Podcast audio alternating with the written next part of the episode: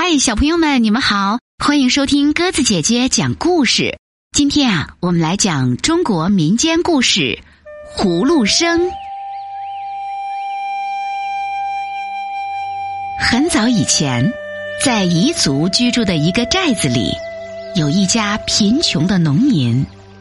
这家有个姑娘，长得非常漂亮，好像山里的杜鹃花一样。马樱花开了十八回，谢了十八回，姑娘成人了。上门求亲的人很多，穷人家的小伙子争着上门来说亲，有钱有势的财主更是挖空心思，就连做梦也想着怎样把姑娘娶到手。姑娘的婚事叫爹妈很为难，许给财主，姑娘不喜欢；不许吧，得罪了财主，会招来祸端。老两口最后想了个办法，他俩给了姑娘一匹马、一只狗和一只老公鸡，叫姑娘离家远走，还告诉她：马走到哪里不肯走了，狗吠了。公鸡叫了，那里就是你的安家之处。姑娘含着眼泪听从爹妈的安排，骑着马，带着狗和公鸡，离开了家，离开了村子，向远方走去。走啊走啊，不知翻过多少座山，越过多少条河，前面出现了一个村子。姑娘骑马进了村子，经过一家雕龙绣凤的大门，门口两边一边一个石狮子，马没有停，狗没有吠，公鸡也没有叫。姑娘骑着马，狗和公鸡尾随在马的后面，继续朝前走。走啊走啊，只觉得山越走越大。沟越走越深，树越走越密。走着走着，走到一道山梁上。这时，姑娘看见密密麻麻的树林里面有一股烟火升起，他就向有烟火的地方走去。在树林里，有一个用树枝和树叶搭的窝棚。当姑娘骑马经过窝棚跟前，马忽然不走了。狗汪汪叫了，老公鸡喔喔啼了，好像到了家似的欢喜。姑娘抬头看看天色，太阳已经偏西，天很快要擦黑了。姑娘走进窝棚，看见一个小伙子蹲在火塘边，窝棚里空荡荡的，除了一张打猎用的弓弩、一把锄头、一只水瓢、一条木槽。其余什么东西也没有。年轻的猎人抬头看见姑娘，一下子就惊呆了。哪里来的这么漂亮的姑娘？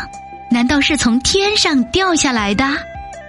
等小伙子像做梦似的醒过来，姑娘对他说：“今后我就要在你家里住了。”年轻的猎人一听，更加吃惊了，心想：这姑娘像孔雀那样漂亮。像鲜花那样娇嫩，我家里穷的叮当响，睡的是一个木槽槽，垫的是毛毛糙糙的雀毛兽皮，怎么能叫这么一个姑娘和我一起过穷苦生活？他说什么也不肯答应姑娘留在他这里，而姑娘不管猎人怎么劝说，说什么也不肯走。这样过了两天，姑娘见猎人老实正直。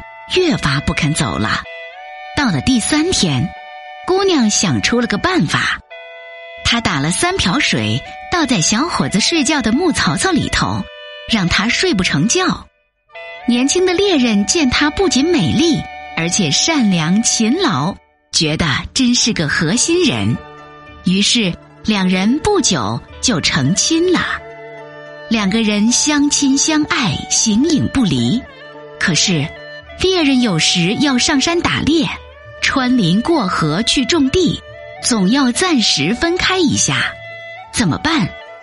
姑娘想了个好主意，他画了一张自己的像，贴在一个木牌上面，对猎人说：“你舍不得离开我，就把这块木牌带着去打猎干活，这样你就可以随时见到我啦。”年轻的猎人上山打猎，下地干活。自从随身带着木牌，总有使不完的劲儿。一天，猎人上山去打猎，只剩姑娘一个人在家里。一个财主从猎人家门前过，看到了这个姑娘。财主心想：“哎呦，是哪里的姑娘，竟长得那么漂亮？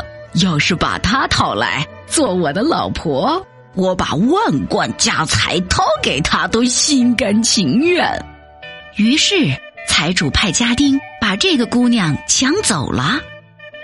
姑娘临走时，悄悄给猎人留了张字条，叫他过三年三个月零三天以后，穿上雀皮衣裳，吹着葫芦声，到财主家里跳三转，就会见到他啦。姑娘被财主抢走以后。年轻的猎人心里非常愁闷，过一天就像熬一年一样，好不容易熬过了三年三个月零三天。猎人穿上雀皮衣裳，来到财主家，在他家院里吹着葫芦声，绕着院子跳了三转。果然，姑娘听见葫芦声响，笑着奔出来同猎人相见。财主见了。感到很奇怪，姑娘来到他家三年，从来没有见他笑过。今天见到穿着雀皮衣裳的人，怎么会高兴成这样？我要是把雀皮衣裳穿上了，姑娘不也对我笑了吗？嘿嘿嘿嘿嘿！财主仗势欺人，硬是把猎人的雀皮衣裳抢过来套上。财主刚穿上雀皮衣裳。姑娘马上机智的叫起来：“妖魔鬼怪来啦！妖魔鬼怪来啦！”家丁听见叫声赶来，不管三七二十一，向着毛茸茸的怪物张开了毒弩，劈头盖脑射去。老财主一下子被乱箭射死了。年轻的猎人和姑娘团圆了，两个人又回到深山老林里，上山打猎，开荒种地。过着自由自在、幸福美满的生活。好啦，小朋友们，故事讲完啦，感谢你的收听。如果喜欢鸽子姐姐讲的故事，欢迎你把我们的故事分享给更多的好朋友一起来听吧。晚安。